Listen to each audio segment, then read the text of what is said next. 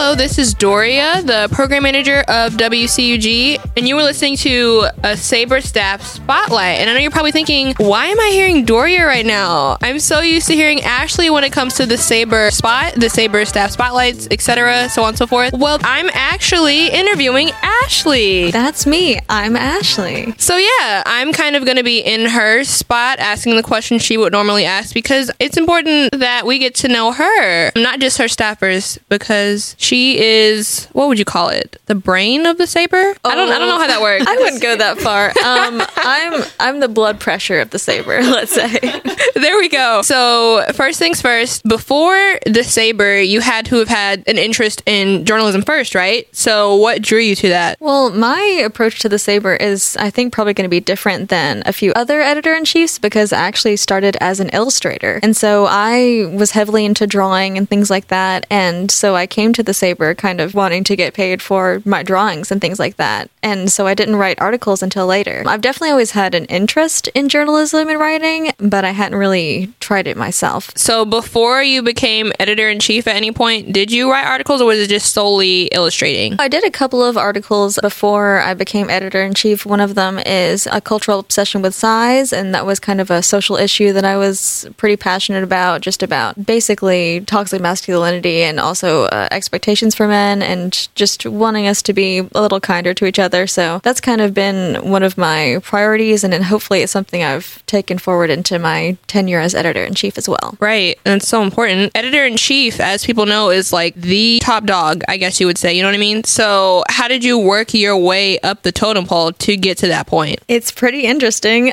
Um, you know, we were going through a time of flux whenever our last editor in chief, uh, Stone Ray, was going out, and so that also happened to coincide with when I became really passionate about the Saber. And I just kind of wanted to be involved with everything we were doing. It was kind of, we had a small staff at that time. And so it was just kind of difficult for us, but it was really important for me to be involved. So I think just the fact that I, at that time, really got into it, really started caring a lot, wanting us to be more active and involved with the community, I think that was kind of what led me to this position. That's incredible. How would you describe to people who don't know or unsure like what you do? Like what is the day in the life of an editor in chief? At a college newspaper? It's a complicated, uh, nuanced answer. So it does vary day to day. Um, a lot of what I do is concerned with staff and hiring, and so I really look at applications for people who want to work for the Saber. A lot of people don't realize that they can work for the Saber, but we're student run, so we have student staffers. So it's looking through those, um, seeing like who would be good candidates to work with us, and then also talking with the staff on any kind of checkpoint along the production timeline. So as far as pitch pitching, trying to get pitches from people, um, trying to match people up with articles that work well with their sense of writing and their interests, things like that, making sure there are either illustrations or graphs or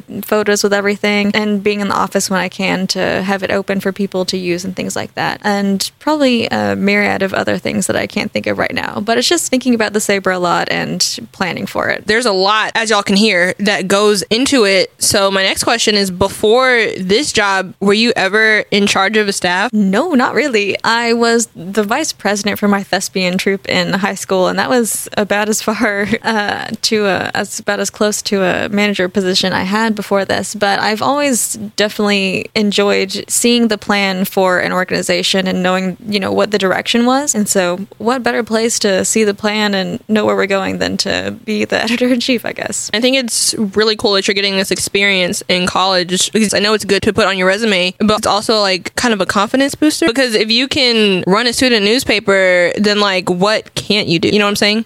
I absolutely do because, you know, I was fairly trepidatious before coming into the position just because I knew that I loved the Saber and I really wanted to see us do great things and try new things. But I was also not extremely confident in myself as a leader. But I feel surprisingly comfortable and happy with the position. And I think a lot of that is owed to my amazing staff and especially my uh, leadership uh, staff there. Absolutely. So, do you have any tips for any other students um, interested in journalism who might eventually want to become the editor in chief of their college newspapers, what would you tell them? How would they approach getting to that level? I would definitely say stay involved and informed about the community at large, the school, and then also with what is happening with your paper. If your paper has any particular niches that you report on, or if there's any blind spots, can you point that out and kind of help your paper grow in that way? And, you know, even doing things like this, the Saber Spot, I think pitching new ideas like partnerships with other organizations on campus, I think that can be super valuable. And also just staying, you know, with an ear to the ground and always looking for new things to share with the campus and share what you're interested in as well. That was such great advice, Ashley. Thank you. No problem. So, obviously, the Saber doesn't encompass your entire life. Like, you do things outside of the Saber. So, can you leave us with a factoid about your life outside of the Saber? Or what do you want people to know about you, like, outside of your job? Because you're more than your job. For sure. I hope I am. Like I mentioned earlier, I, you know, came in as an illustrator and I continue to draw to this day. It's very fun for me. And I'm also a theater major. So I try to do a lot with the productions on campus and things like that. All right. Well, thank you so much, Ashley, for taking the time to talk to me. I know you're usually the one who's asking the question. So I guess it was cool for you to be on the other side, right? It sure was, Doria. Thank you for being on that side. You're welcome. All right, y'all. So you're listening to the Saber Staff Spotlight. Thank you so much for listening to 88.5 FM WCUG Cougar Radio. The Saber Spot was produced by Doria Lacey with the cooperation of the student staff of 88.5 WCUG Cougar Radio and the CSU Department of Communication, Department Chair Dr. Gibson. Dr. Bruce Guest is WCUG's faculty advisor. Thank you to Joe Miller, Saber faculty advisor. You can listen to this show and other shows like No Strangers Here on 88.5 FM, TuneIn, or SoundCloud. Just search our call letters WCUG.